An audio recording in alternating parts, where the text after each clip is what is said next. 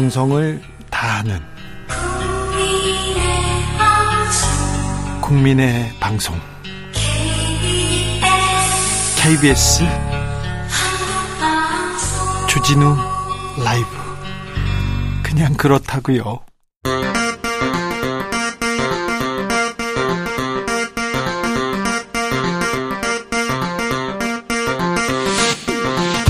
주진우 라이브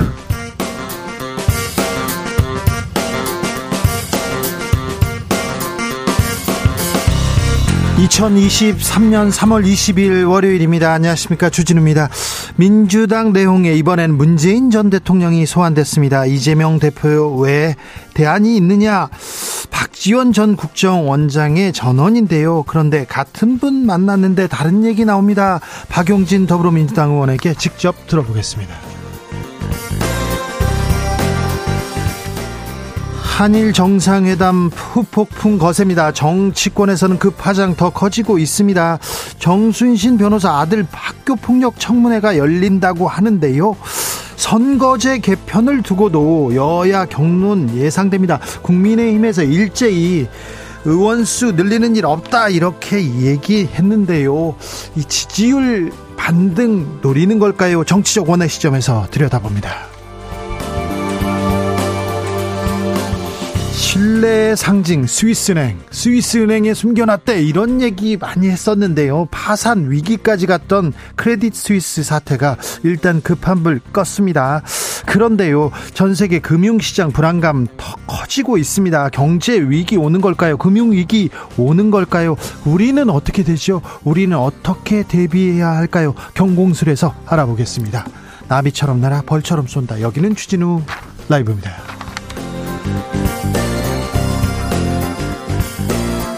오늘도 자중차에 겸손하고 진정성 있게 여러분과 함께 하겠습니다. 봄이에요. 봄이 온 것 같아요. 네, 봄은 기어이 오고야 말았는데 미세먼지 어, 따라왔습니다. 아, 참 어찌 해야 될지 걱정이 된다 그런 분도 있고요. 어우 꽃가루 달릴까봐 걱정이에요. 이런 분도 있습니다. 아 출근길 어떠셨습니까? 이제 버스나 지하철에서 마스크 안 써도 되는데 의무가 아닌데 그래도 거의 대부분 마스크 쓰셨더라고요. 남한테 해를 끼치면 안 돼. 이게 또 우리 미덕이고 정서이기도 합니다. 아무튼 이런 날 봄날인데요. 아, 미세먼지까지 왔습니다. 아, 건강 잘 챙기셔야 됩니다. 목 건강 잘 챙기셔야 됩니다. 삼겹살 먹고 소주 먹으면 목 건강해져요. 이렇게 얘기하는데 이거 과학적이고 의학적인 얘기는 아닙니다. 그런데 아, 목 관리해야 될 텐데 저는요 목을 좀 꽁꽁 싸매는 게 뭘로 머플러 같은 걸로 꽁꽁 싸매는 게 도움이 되는 것 같습니다. 사탕 먹으면 돼요. 그런 분도 있는데 자 봄에 목 관리법 그리고 몸 관리법 있으면 알려주십시오. 이때쯤 되면 뭘 먹으면 힘이 나요. 이런 분들 알려주십시오. 샵 9730 짧은 문자 50원, 긴 문자는 100원이고요. 콩으로 보내시면 무료입니다. 그럼 주진우 라이브 시작하겠습니다.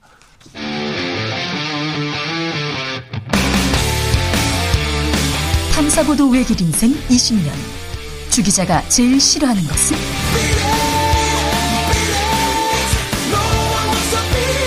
이 세상에서 비리와 부리가 사라지는 그날까지.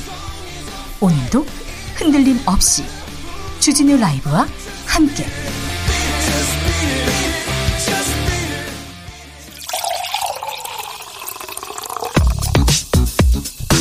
진짜 중요한 뉴스만 쭉 뽑아냈습니다. 주스.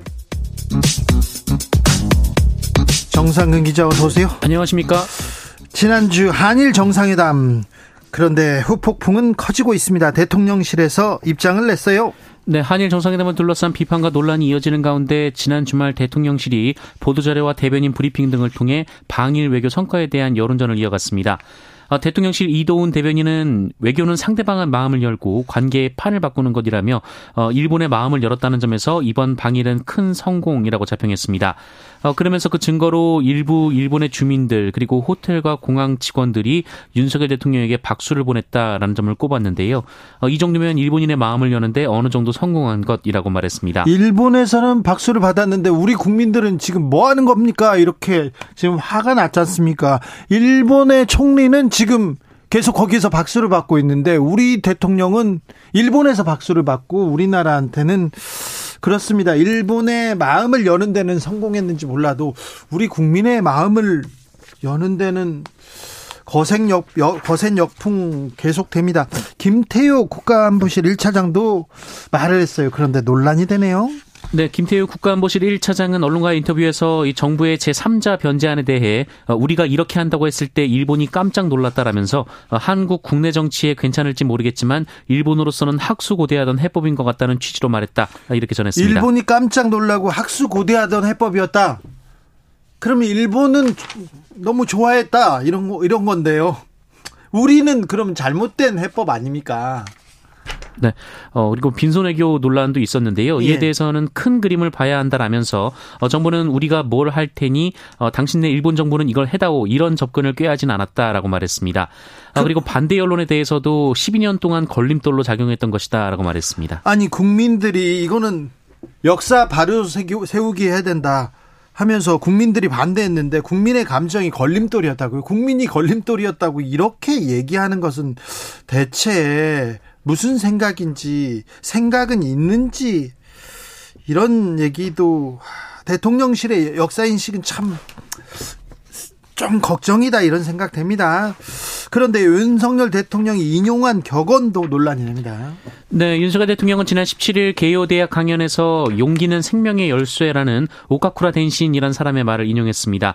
어, 윤석열 대통령은 이 말을 인용해서 한일 양 국민에게 필요한 것은 더 나은 미래를 만들기 위한 용기라고 주장했는데요. 네. 어, 그런데 오카쿠라 덴신은 일본 메이지 시대의 미술 평론가이자 국수주의 사상가로 어, 일본의 조선 병합이 타당하다는 논리를 서구로 전파한 사람입니다. 1904년 11월 미국 뉴욕에서 출판된 일본의 각성이란 책에서 어, 조선반도는 선사시대부터 일본의 식민지라며 어, 단군이 일본 왕실 조상신의 동생이다 이런 주장을 한 바 있습니다. 잠시만요. 일본의 왕도 백제가 자기의 뿌리라고 얘기하고 얘기하는데 단군이 일본 왕실의 조상신의 동생. 이거는 말이 안 되지 않습니까? 역사 왜곡인데.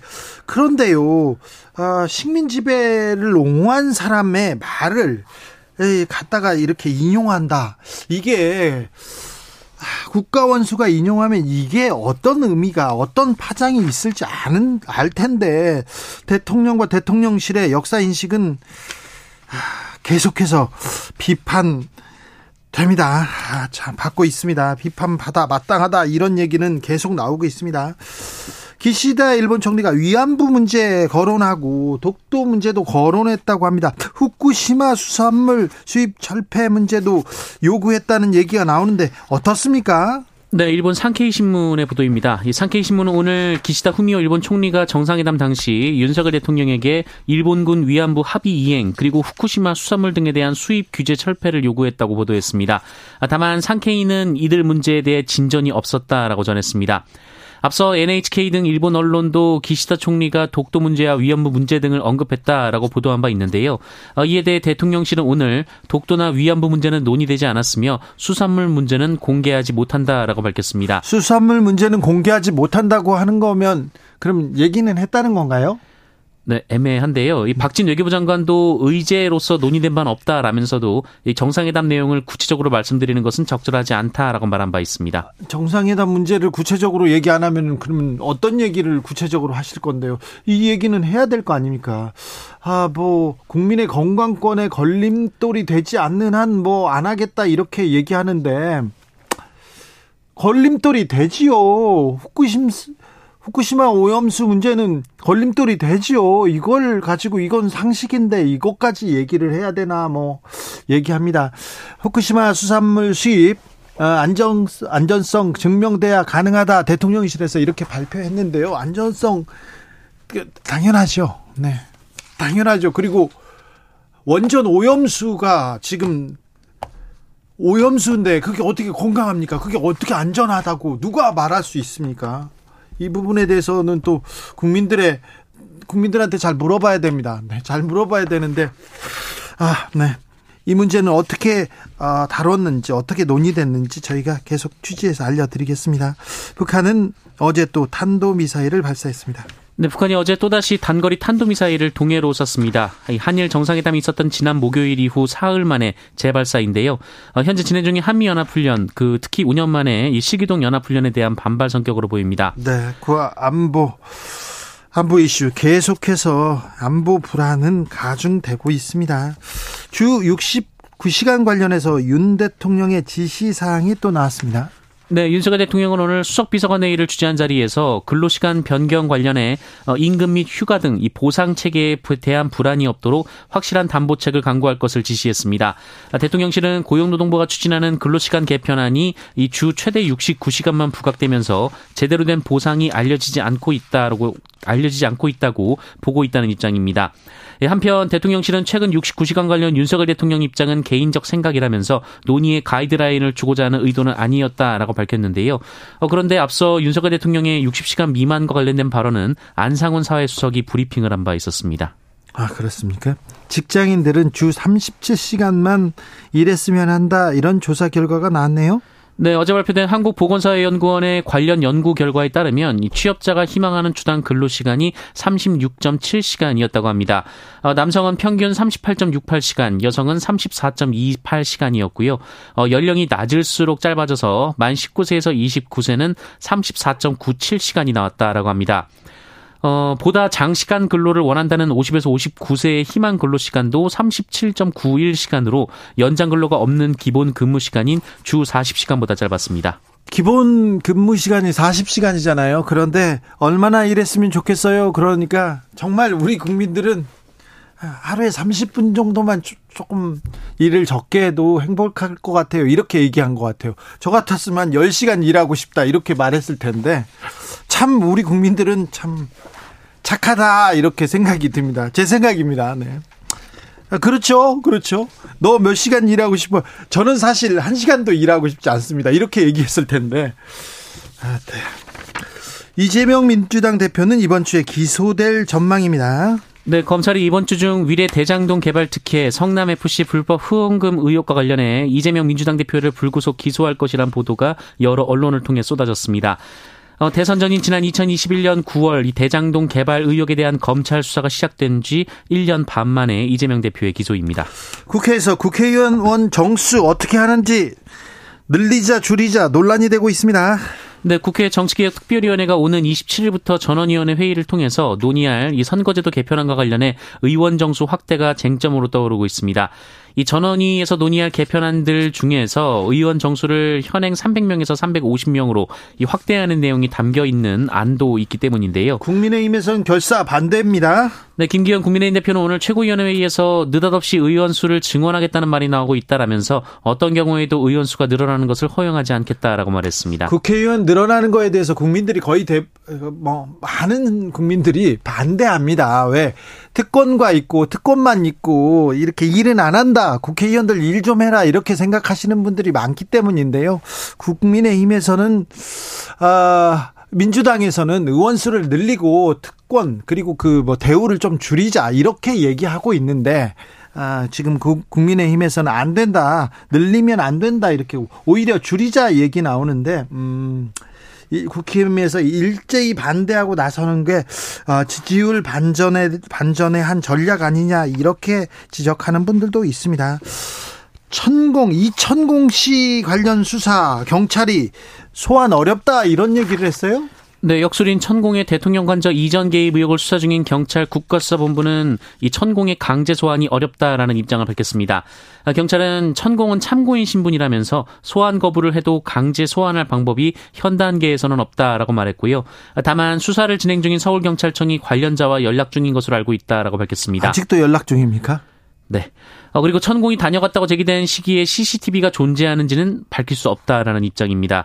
앞서 경찰은 국방부 서울사무소 출입자 관련 자료를 확보하기 위해 국방부를 압수수색한 바 있는데요. 네. 어, 이에 대해서도 압수물을 분석하고 있다라고 전했습니다.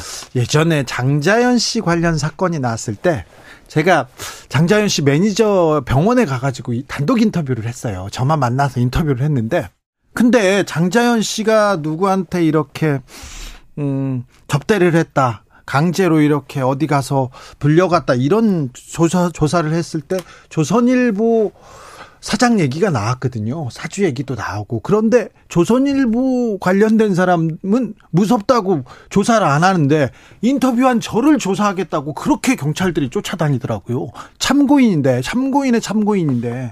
근데 경찰이 너무 수사 의지가 없는 거 아닌가. 아직도 CCTV 어떻게 됐는지도 모르고 이청공 씨 불러다 조사도 못 하고 있는 걸 보면 아, 경찰이 너무 좀 이, 무서워하시는 것 같아요. 네. 경찰이 네, 법과 원칙 그리고 국민을 무서워야 되는데 아, 천공 무서워하는 것 같습니다. 여기까지 할까요? 주스 정상근 기자 함께했습니다. 감사합니다. 고맙습니다. 아, 미세먼지가 많습니다. 나 일교차도 크고요. 봄철 목 관리, 몸 관리 어떻게 하세요? 얘기합니까? 했더니 8993님 들어놓은 소도 일으키, 일으킨다는 산낙지가 이맘때 최고입니다. 쭈꾸미도 영양 만점이고 네 산낙지 쭈꾸미가 좋답니다. 이이루님 봄에는 도다리 쑥국이죠. 네 그렇습니까? 음. 아, 1720님, 목 관리는요, 음, 가공식품을 줄이고요, 탄수화물, 단백질, 지방 잘 챙겨 먹고요, 일주일에 3회 운동 규칙적으로 해주면 됩니다. 저렇게 하면요, 목 관리가 아니라 어디든 안 아파요. 일주일에 3일 저렇게 운동하는 게 쉬운가요, 네. 8117님께서 아침에 미지근한 물 한 잔 먹고요, 저녁에 따뜻한 차 한 잔 마시는 습관, 속이 편해집니다. 아, 그래요? 조기호님, 이른 봄에는요, 목련꽃차, 매화꽃차가 기관지에 좋습니다. 그렇습니까? 어, 처음 들어봤어요. 목련꽃차요? 봄의 향기 맡으며 꽃차 한 잔 하시면 어떠신지요? 매화꽃차도 있습니까? 오, 네. 박은재님, 소금물로 가글하고요. 쌍화차 한 잔 하면 좋습니다. 얘기합니다. 4723님, 아, 비정규직 시간 강사입니다. 저는 목이 아프면 망합니다. 그래가지고요. 몇 년 전에 봄에 학생들 말하기 시험 보기로 한 날, 목소리가 나오지 않아서 급히 다른 사람 구하느라고, 아이고, 한편에 시트콤 찍었습니다. 가장 좋은 목 관리법은요, 물 많이 마시고, 가습기 잘 틀고, 그리고 미리미리 이비인후과, 이비인후과 가서 치료받는 겁니다. 이렇게 아, 지혜를 보내주셨습니다. 감사합니다. 주진우 라이브.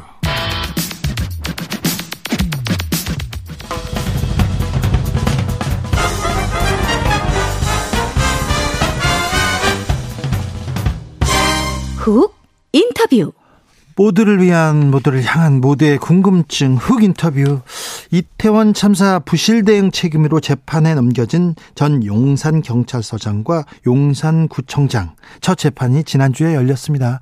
모두 혐의를 부인했는데요. 이는 참사 140일 만에 열린 재판이었습니다. 159번째 희생자 이재현 군의 이재현 군 세상을 떠난 지 내일로 딱 100일인데요.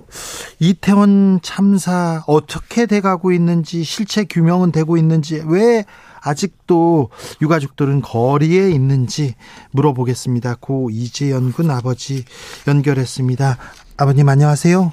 네, 재연이 아빠입니다. 네. 아, 재연 군이 세상을 떠난 지 100일이 되는 날이네요, 내일이. 네, 그렇습니다. 네, 지난 100일 돌아보시면 어떤 생각 드십니까? 아, 뭐, 깨어있는 시간 거의 대부분이 이제 재현이가 생각나고 너무너무 보고 싶고요. 네. 옛날 어르신들이 죽지 못해 산다는 말씀을 많이 하셨는데, 어, 정말 죽지 못해 산다는 생각을 많이 하게 됩니다. 네. 이게 10월 29일 날, 사고 날, 날부터 재현이가 이제 떠난 날까지가 43일인데, 네. 제가 그 시간을 이제 계속 생각하게 되거든요. 어떻게 하면 재현이가 떠나려는 것을 막을 수 있었을까. 근데 아무리 생각해도 막을 수가 없겠더라고요. 재현이가 감당하기에 너무 큰 사건이었고, 제일 친구들 두 명이나 눈앞에서 잃었거든요. 네. 뭐, 어떻게 뭐, 그냥 계속 재현이만 생각하고 있습니다. 네. 재현 군은 어떤 아들이었어요? 어, 그냥 평범한 고등학생이었습니다. 그 게임하는 거 제일 좋아했고요. 친구들하고 놀고 대화하는 거 정말 좋아했고, 엄마 아빠한테 정말 잘 웃고, 엄청 밝은 아이였거든요. 그래서 제가 맨날 바보라고 많이 놀렸었어요. 그래요. 네. 아빠하고 사이가 또 각별했네요. 어, 예, 사이가 좋았습니다. 네. 아, 천사 같은 아들이 세상을 떠났네요. 참. 재현군 떠나고 나서 아직도 아직도 거리에 있어야 하는 현실이 또 안타깝습니다. 가장 안타까운 부분은 어떤 점이었어요? 어, 제가 제일 안타까운 거는요. 네. 그, 우리나라 서울 한복판에서 한두 명도 아니고 네. 159명이 있을 수도 없는 일로 너무 많이 사망을 했잖아요. 그렇죠. 지금도 너무 비현실적이에요. 예, 걸어가다가 질식사 한다는 건 저는 그 처음 제 애가 살아 돌아와서 듣고 나서 처음에는 이해를 못했습니다. 네. 사람이 서서 질식사 한다는 얘기는 저는 처음 들었었거든요. 예. 그리고 또 수많은 사람들이 또 넘어져서 압사당하고.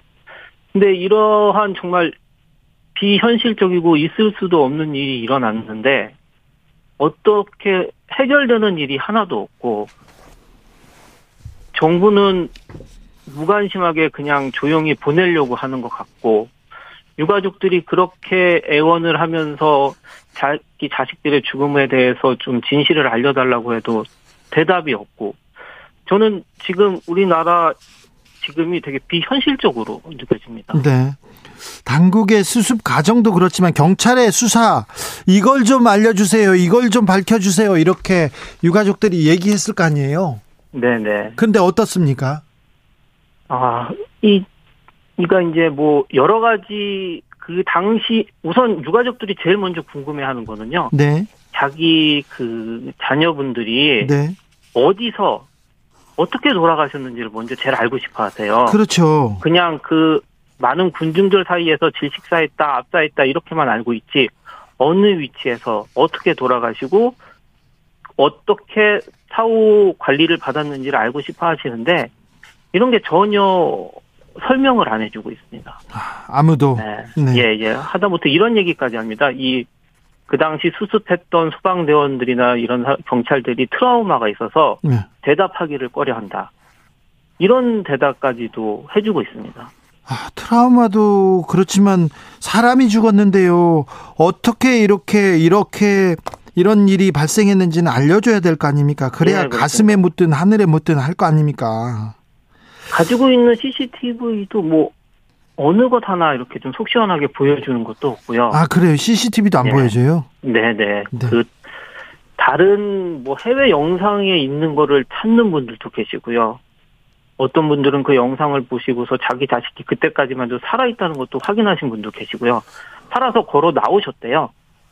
그런데도 그래요? 네. 예, 결국은 사망에 이르셨던 분들도 계시고. 근데 이런 가정들이 아무것도 알려주질 않습니다. 자세하게. 우혜진님께서 아버님 얼마나 힘드실까요? 마음이 아픕니다. 부디 유가족분들 마음 잘 추스기, 추스르기를 기도합니다. 전 국민이 걱정하고 있고 이렇게 위로하고 있습니다. 그런데 정말 어떤 이상한 사람들이 유가족들 2차 가해하는 분들이 있었어요. 지금도 그렇습니까? 아, 지금도요, 인- 그, 이태원 관련, 참사 관련 기사 댓글은요, 정말 무섭습니다. 그래요? 그래서 댓글은 거의 안 보고 있는데요. 이 댓글을 보다 보면 온 세상이 다 사이코패스로 가득 차 있다는 생각이 들어서 세상이 싫어지거든요. 네. 그 2차 가해하는 사람들이 제일 많이 쓰는 단어가 시체팔이라는 단어입니다. 아이고. 네, 저는 이 단어가 세상에서 제일 무섭고 싫거든요. 정말 폭력적이고 잔인한 단어인데 이 단어를 정말 아무렇지도 않게 온라인에 넘쳐나고 있습니다. 아이고 말이 안 하다, 예, 하다못해 그 시의 시의원 있으시잖아요. 창원 시의원도 시체팔이란 말을 아무렇지도 않게 쓰고 계시거든요. 네. 아, 그러니까 무슨 일로 죽었던 뭐 죽음에 대한 최소한의 예의, 뭐 유가족에 대한 예의가 전혀 없다고 생각이 듭니다. 그러면 사람 인권에 대한 존중이 없죠. 아니 자식을 자식을 누구한테 바꾸는 이런 게 어디 있습니까? 억만금을 준다고 해서 누가 뭘 자기 자 사랑하는 자식을 바꿀 수 있겠어요. 그, 네. 예. 지난주에 이태원 참사 책임자에 대한 첫 재판이 있었습니다. 혹시 상황 좀 보셨습니까? 아, 참석은 못했고요. 예. 뉴스로는 저도 봤습니다. 어떠셨어요? 저 용산 서장 그리고 구청장은 혐의를 전면 부인했다던데. 아, 이게 이제 처음부터 전혀 기대는 없었습니다. 이두 사람 모두 그 국정, 어, 그때 국정조사 기간 내내 그런 모습을 보였었거든요. 네. 그 용산구청장은 지금도 구청장직을 유지하고 계시잖아요. 네. 예, 처음부터 아무런 기대는 없었습니다. 그래요?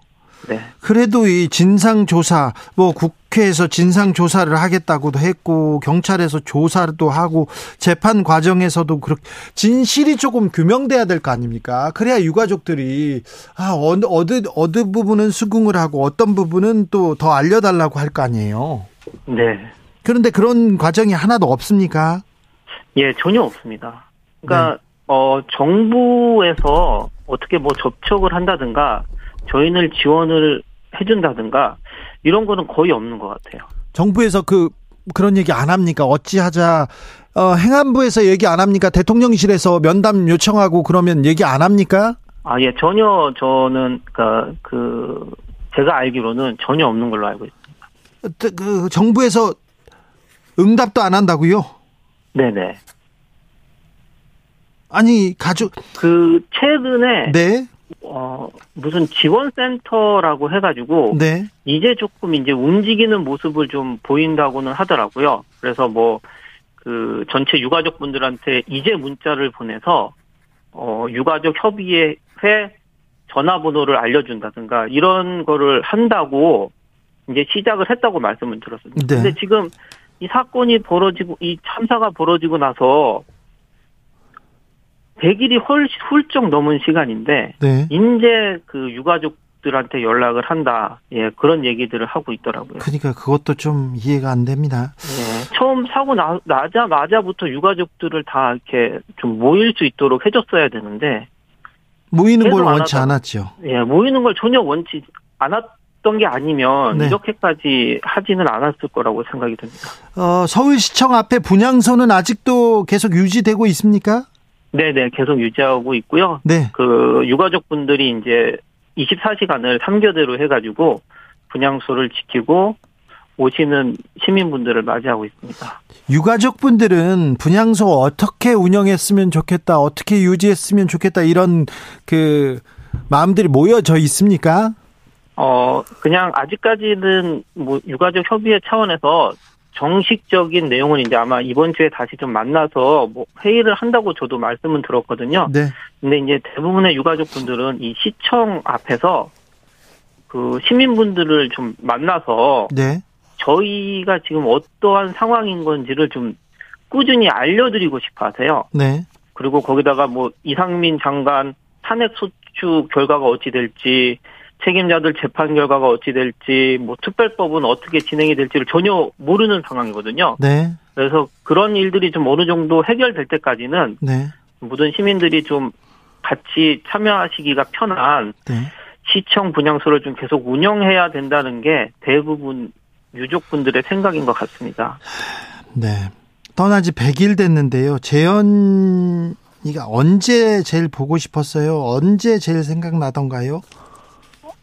재현이가 이제 재현이가 겨우 이제 살아 돌아왔는데 재현이가 그 그래서 살아있던 기간이 이제 43일인데요.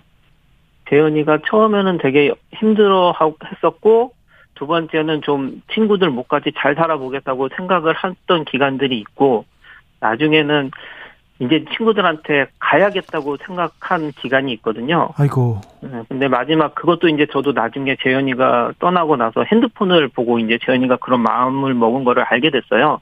친구들한테 꾸준히 먼저 간 친구들한테 카톡을 보냈더라고요. 그래서 아 얘가 이제 자기가 선택을 하기 일주일 전에 결심을 내렸었거든요. 근데 이제 그때부터 정말 밝게 저희한테 많이 웃어주고 밥도 많이 먹고 아이고. 노래도 정말 많이 부르고 이래서 저희 부모는 좀 안심을 했었어요. 얘가 좀 좋아지나 보다. 근데 이제 그 마음을 먹고 이제 좀 마음이 편해지면서 예, 그런 행동 등을 보였었는데 그때 부른 노래가 노래가 들리면 너무 재현이가 보고 싶습니다. 조혜숙님께서 자식을 먼저 보낸 부모의 마음은 그 어떤 것으로도 위로할 수 없을 겁니다. 제발 모든 비리와 문제들이 명명백백히 밝혀져서 피해자와 유가족들 상처가 조금이라도 안 물었으면 좋겠습니다. 얘기합니다. 5767님께서는 힘든 분들께 2차 가해는 범죄입니다. 보기 힘드시겠지만 댓글 보고 고소라도 해야 합니다. 그런 일 없어지도록 노력해야 합니다. 이런 의견도 주셨습니다. 누가 옆에서 유가족 주변에서 좀좀 도와주셨으면 합니다. 누굴 뭘 판다고요? 세상에 그런 그런 일은 있어서는 안 됩니다. 아, 지금 음 많은 국민들이 응원하고 있다는 거 아시죠? 아, 예, 예, 그렇습니다. 네. 네. 아, 국민들께 마지막으로 한마디 아, 하실 말씀 이 있다면. 예, 인터넷 세상에서는 뭐 조롱이나 막말 2차 가해가 막 너무 많은데 또 분향소에 있다 보면은 오셔서 저희를 정말 가슴 아파해 주시는 시민분들이나 국민분들이 너무 많아서 저희가 정말 고맙게 생각하고 있습니다. 어, 이, 이런 일들이 좀 다시는 일어나지 않기 위해서는 뭐 모든 분들이 좀 관심을 계속 가져주셔야 네. 다시는 이런 일이 일어나지 않고 재발도 안 되고 대응책도 좀 제대로 마련해지지 않을까. 그래야 정치하시는 분들이라든가 뭐 행정하시는 분들이 더 신경을 써주시지 않을까 네. 그렇게 생각이 듭니다. 네.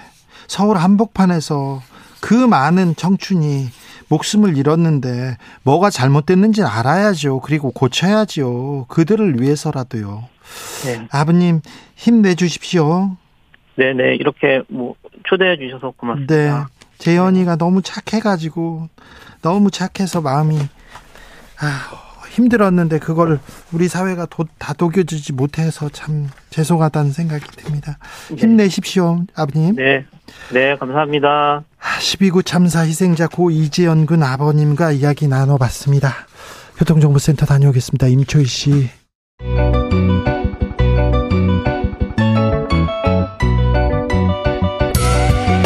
한층 날카롭다, 한결 정확하다, 한편 세심하다, 밖에서 보는 내밀한 분석, 정치적 원의 시점.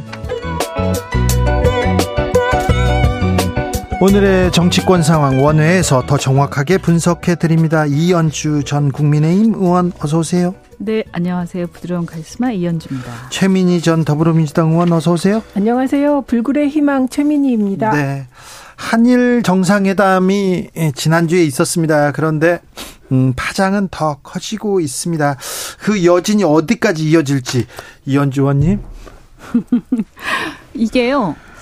어, 그냥 한일 간의 관계로 끝나는 문제가 아니잖아요. 그래서 저, 이게 이제 한미일 뭐 이런 이제 협력 문제하고도 연관이 돼 있고, 또 지소미아하고도 연관이 돼 있고, 또 이 배후에 어쨌든 간에 이게 딱 합의, 그러니까 양보안이 나오자마자 그때 블링컨 미국의 국무장관이 어, 내가 사실은 주선했다. 이렇게 또 자랑도 하고 했기 때문에 제가 볼 때는 적어도 어, 미국 순방 4월 달인가요? 네. 예정돼 있죠. 미국 순방 또 그 미국 순방 가서 어떤 성과 내지는 어떤 또 문제가 생기느냐에 따라서 뭐 전 한 상반기 내내 그렇죠. 네. 네. 외교가 한 번에 이렇게 끝나는 일이 아니지 않습니까? 네. 그리고 뭐 계속 또 그 뒤에도 이어, 이어지는 게 있겠죠. 왜냐하면 또 경제하고도 관계가 있기 때문에. 그렇죠. 그런데 일본에서는 박수 받고 왔다 이렇게 얘기하는데 우리 국민들은 거기에 좀 화가 났어요. 그 우선 이번 그 한일 회담 이후에 양국의 정치 지형을 보면 이게 누구에게 유리한지 금방 드러납니다.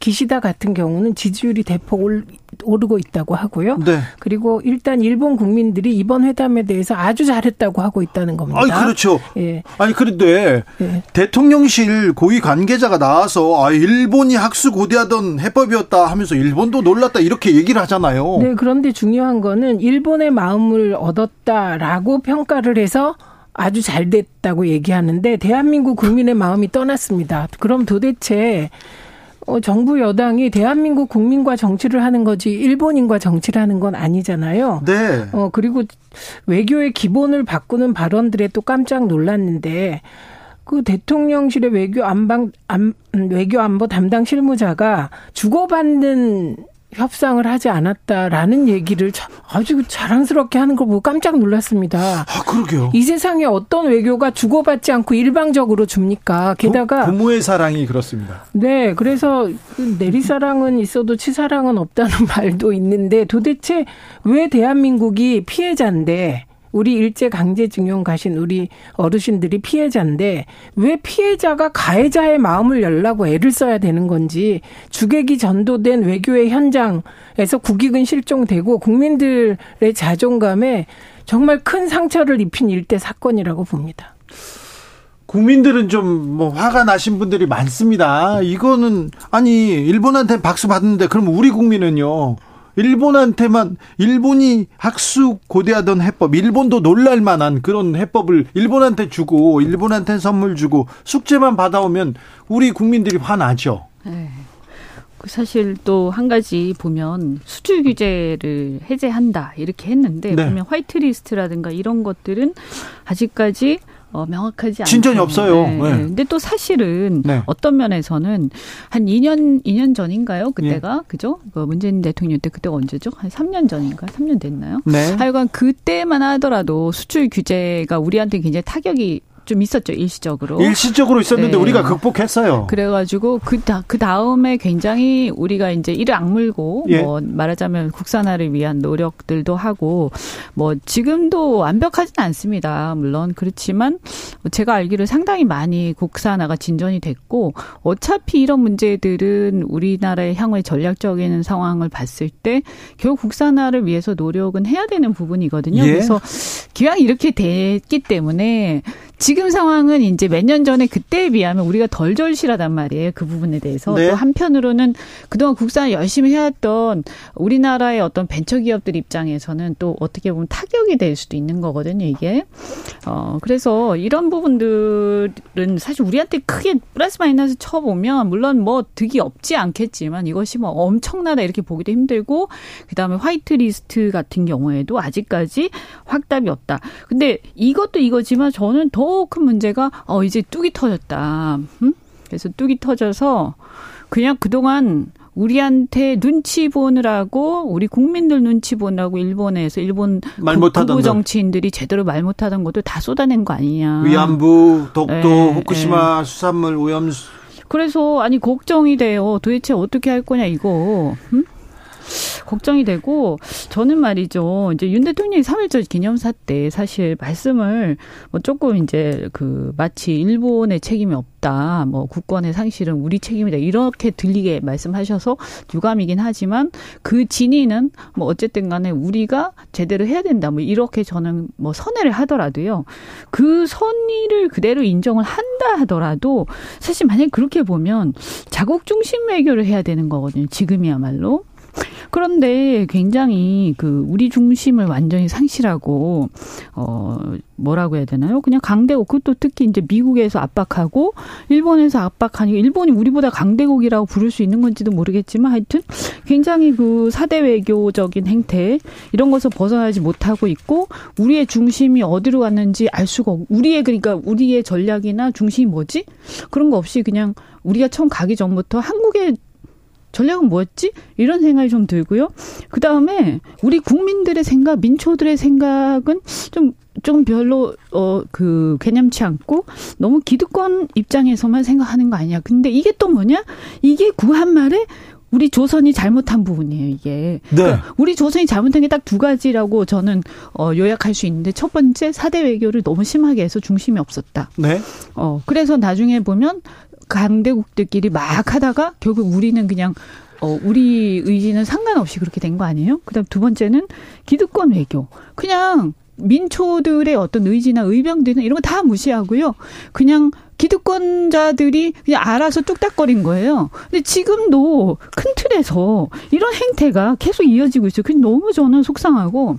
네, 우선 네. 구체적으로 좀 살펴보면 어, 위안부 협상과 관련하여 2015년에 사실 기시다 총리가 그때 외무상이었잖아요. 네, 예, 위안부 합의의 주역입니다. 예, 그래서 화해, 화해와 치유 대단 그리고 10억 불. 예. 아마도 저는 위안부에 관련해서는 기시다 총리가 어, 일본 언론 보도도 그렇고 네. 그, 그 당시 예, 그때 네. 최종적이며 불가역적인 네. 예, 그 협상이다. 그거 실행하라, 이행하라 이런 요구를 했을 가능성이 커 보입니다. 네. 네. 그리고 독도, 일본 예, 일본 외신에서는 보도했습니다. 네, 그렇게 보도를 했습니다. 그런데 어, 관련하여 대통령실에서 유감 표명을 했는데요. 일본 언론에 대해서. 네. 근데 일본 언론의 반응을 봐야 되겠죠, 이제. 네. 그리고 독도와 관련해서도 공식 의제는 아니지만 말은 나온 것으로 보입니다. 왜냐하면 답변이 그래요. 공식 의제가 아니었다. 이렇게 네. 답변했지. 그런 말이 없었다라고 답한 사람은 없거든요. 네. 그다음에 후쿠시마와 관련해서 두 가지 이슈가 있는데요. 하나는 후쿠시마 수입물 재개 부분이 있습니다. 예. 그리고 또 하나는 후쿠시마 이 오염수라고 하시면 안 돼요. 후쿠시마 방사능 오염수입니다. 방사능 오염수죠. 예, 네. 이 유출 문제는 특히 후쿠시마 수산물 수입 재개하라는 요구가 어, 있었던 것으로 보입니다. 그래서 이 부분에 대해서는 어, 제가 방금 전에 보도 보고 오니까 이거에 대해서 구체적으로 입장을 밝힐 수 없다는 게 정부 입장이라고 나왔기 때문에 네. 이게 지금 한일 회담의 여파는 국익과 국민 건강과 국민 자존감과 등과 연관하여 계속된다. ING형이라는 게 중요하고요. 그리고 음. 사도 탕광 관련하여서도 사도 탕광 유네스코 등재도 강제징용 등 반인권 노동, 반인인륜 범죄는 빼고 유네스코 등조한다는 거 아닙니까? 그러니까 이 부분에 대해서도 대한민국 정부가 확실한 반대의 뜻을 내야 되는 거죠. 그래서 지금부터는 저는 국회와 시민사회의 역할이 어느 때보다 커졌다. 이번에 윤석열 정부와 대통령실의 속마음은 국민들이 충분히 알게 된 것 같습니다. 기준이 무엇인지에 대해서. 이현주 의원님. 예, 하여튼 지금 보면요. 그 독도 문제는 정말 어 저는 할 말이 없어요. 다른 것도 그렇지만 어, 이 너무 심각한 거예요. 근데 보니까 일본 신문들은 NHK 같은 공영방송도 보도를 하고요. 네. 교도통신 같은 경우는 대부분 일본 정부의 입장들을 많이 보도하잖아요. 네. 그래서 이런 어, 그 굉장히 많은 언론들이 보도를 한 걸 보면 이게 이제 거짓말은 거짓말이 아니거나 이게 사실이거나 아니면 기시다 총리가 거짓말을 한다는 얘기인데 이거에 대해서 근데 우리 정부는 절대 일본 정부를 상대로 또는 일본 언론을 상대로 어떤 액션 취하지 않지 않습니까? 네. 그렇다면 얘기가 안 나온 건 아닌가 보다. 다만 의제는 아니다. 논의된 논의는 바 없다. 안 됐다. 그러니까 이렇게. 이제 서로 얘기가 주고받은 건 아니고 그냥 일본 총리가 하는 얘기를 그냥 들으셨나 보다. 근데 그것도 되게 저희 국민들이 볼 때는 이해가 안 되죠. 듣고 가만히 있으면 안될 문제죠. 그런 문제도 그렇죠. 굉장히 이게 영토 문제인데 이렇게 민감한 문제를 이렇게 대응을 하다니. 근데 실제로요. 그 연합뉴스에 나온 기사를 보더라도 대통령실은 공지에서 언급 제기 등의 표현 대신 어떤 사안에 대해 서로 의견을 내어 토의한다는 뜻의 논의라는 표현을 사용해서 논의된 바 없다라고 했다. 이렇게 보도를 했어요. 그러니까, 그러니까. 박진 박진 장관이 나와서 공식 의제가 아니었다라는 취지로 얘기했지 그 얘기가 안 올라왔다고 아니 근데 않았습니다. 대통령실에서 독도 위안부 문제는 논의 안 됐다 이렇게 얘기하고 논의는 안 됐겠죠. 수산물 네. 문제는 네. 공개 못해. 그럼 수산물 문제 얘기했다는 거 아, 아니에요? 그렇습니다. 그런데 이어진 논의까지 했나 보죠. 수산물 문제는 그러면 이거는 그 사실 후쿠시마 수산물 수입 재개와 관련하여서는 이게 방일 전부터 네. 예, 얘기가 나왔고요. 그리고 음. 의원 연맹 간에 예, 그 구성원 간에 요구가 있었다는 보도까지 있었기 때문에 네. 이건 국민 건강을 고려할 때 절대로 안 되는 일이기 네. 때문에 국회의 역할이 매우 매우 중요하다고 말씀드립니다. 저는 좀 이게 안타까운 게 뭐냐 하면 어쨌든 이 모든 이슈들이요 우리나라가 절 일본에 비해서 전략적 우위에 있는 이슈예요. 야 그렇죠. 네, 그러니까 어, 수산물 문제도 우리가 큰 소리 치는 이슈고요. 네. 어, 위안부도 그렇고 강제동원도 그렇고 일본은 꼼짝 못하는 이슈고 우리는 큰 소리 치는 이슈거든요. 그러니까 예를 들어서 일본이 바로 이번에 어떻게 숙이지 않는다 하더 라도 우리 우리가 진짜 좀 답답하긴 하지만 최악의 경우에 급할 건 없는 거예요. 우리 입장에서 봤을 때. 그런데 왜 이 전략적 우위에 있는 이슈를 하나도 아니고 전부 다 이렇게 보면 뭔가 우리가 열의해서 그냥 다 내주는 것 같은 스탠스로 가고 있느냐. 이건 뭔가 이거는 외교를요 제일 중요한 게요. 외교는 전략적으로 해야 되거든요. 아, 뿐만 아니라 네. 주고받는 네. 겁니다. 외교는. 아니 당연히 주고받는 거고 전략적으로 해야 되잖아요. 네. 그런데 왜 이런 외교 성적표를 들고 오셨을까? 일본의 지성이라고 불리는 오에 겐잡으로 네. 얼마 전에 이렇게 돌아가셨습니다. 그분이 일본은 아무리 사죄해도 충분하지 못할 만큼의 막대한 범죄를 한국에 저질렀다. 이렇게 말씀하셨습니다. 네. 그런데 이런 과거 역사를 음. 그냥 두고 가자고요. 이거 국민들이 어떻게 보는지 좀 지켜보겠습니다. 아니, 그 감정을 떠나서 정말 아까 말씀드린 것처럼 냉정하게 보더라도 좀 이해가 안 된다. 그리고 과거에 보수 정권들도 이거는 어떤 마지노선이 있었어요. 독도 네. 문제라든가 위안부와 이 강제 동원 부분도요. 그죠? 근데 그 마지노선이 지금 깨진 거거든요. 그러게요. 외국 보도 이 걸림돌 얘기하면서 이거 언론 탓이다 이렇게 대통령실에서 얘기하는데 대통령실에서 이건 명확하게 국민들한테 해 해명하고 그리고 설명하고 가야 될 일입니다. 해 뭐 즉답 못한다, 대답 못한다 이렇게 그냥 넘어갈 문제는 아닌 것 같습니다. 정치권으로 가보겠습니다. 민주당에서는 때 아니게 문재인 전 대통령 얘기가 나옵니다. 이거 어찌된 일입니까, 최민희 의원님? 네, 이 발단은 박지원 전 국정원장이 어, 문재인 대통령께서 이재명 대표에 대안도 없으면서라고 발언했다는 말을 언론에 나와서 하면서 논쟁이 시작됐는데요. 사실은 이재명 대표나 민주당에 대한 생각은 이미 이재명 대표가 양산 갔을 때 문재인 대통령께서 얘기하셨습니다.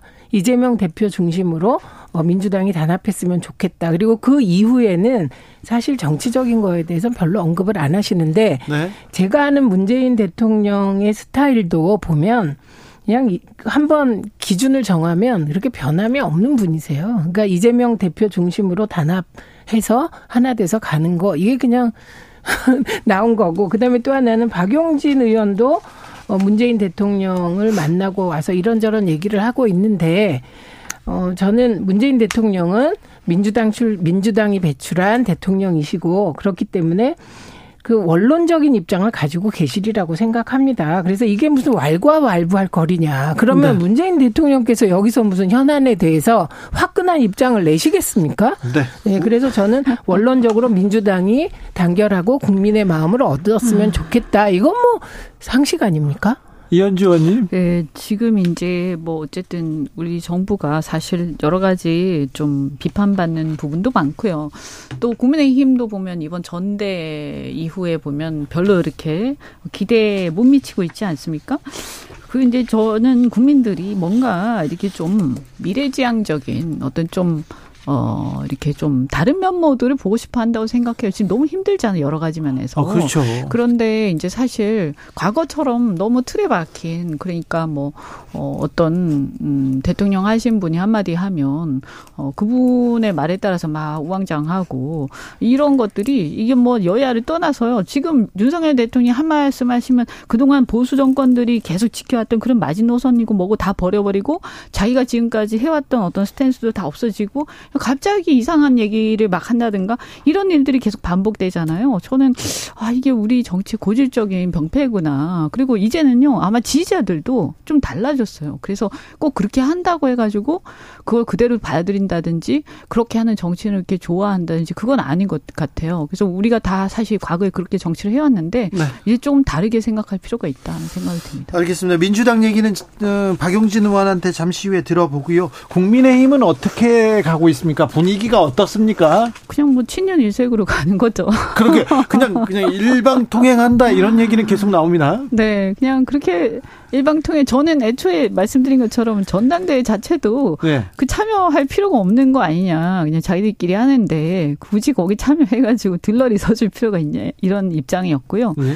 역시 예상대로 그냥 자 그 친윤 일색으로 갔고 그냥 한마디로 이게 무슨 어 친윤 정당이라고 말하기도 무색할 정도로 그냥 윤석열 사당이 돼 버렸는데 그래서 어, 어떻게 보면 보수 정당의 옛날에 여러 여러 어떤 생각과 노선 이런 것도 다 사라졌죠 지금. 그냥 윤석열 대통령이 한 말씀 하시면 사실 이런 일본 문제 이런 것들은요. 어 이런 민족주의적인 보수의 관점에서 보면 사실 전혀 맞지 않는 거거든요. 보수가 들고 일어나야 될 일 아닙니까? 너무 깜짝 놀란 게 하다 못해 내부 내부에서 치열한 논쟁이라도 있어야 되는 거 아니에요? 어째 이렇게 갈 수가 있냐? 저는 이해가 안 돼요. 그래서 그렇게 된 이유가 어, 당무 개입 논란을 일으키면서까지 대통령실이 국민의힘 대표 경선 에 개입을 했고요. 네. 그리고 그 결과 친윤 일색 지도부가 구성됐고 그래서 그나마 그동안에 당정 간에 유지되었던 건강한 긴장 관계는 사라지고 네. 예, 일방 통행이 될 것이다. 그래서 이번에 어, 한일 회담 관련해서도 국민의힘 내부에서 예를 들면 유승민 의원이나 이준석 전 대표를 제외하고 건강한 문제 제기가 안 나오고 있지 않습니까? 그러니까 이제 보면 그러니까 점점점 이러다가 어, 국민의힘은 민심과 유리되고 대통령과 친해지고. 근데 그거는 그렇게 그거는 사실 제가 볼 때는 그래서 어 국가를 국가를 생각할 것이냐 당을 생각할 것이냐 또 더 나가서 윤석열 대통령이라는 사람을 따를 것이냐 이런 근본적인 문제에 봉착하는 거죠. 국민의힘은 일단 그 윤심 어, 윤석열의 힘을 믿는 건가요? 그럼? 글쎄요. 저는 글쎄 이제 30% 그런 중반의 지지율이잖아요. 지금 일반적으로. 그러면 또 그렇게 되는 상황이 아닌데 이게 아니, 집권 그러니까. 초에 네. 대통령한테 힘을 실어주자는 당원 끝났어요. 우리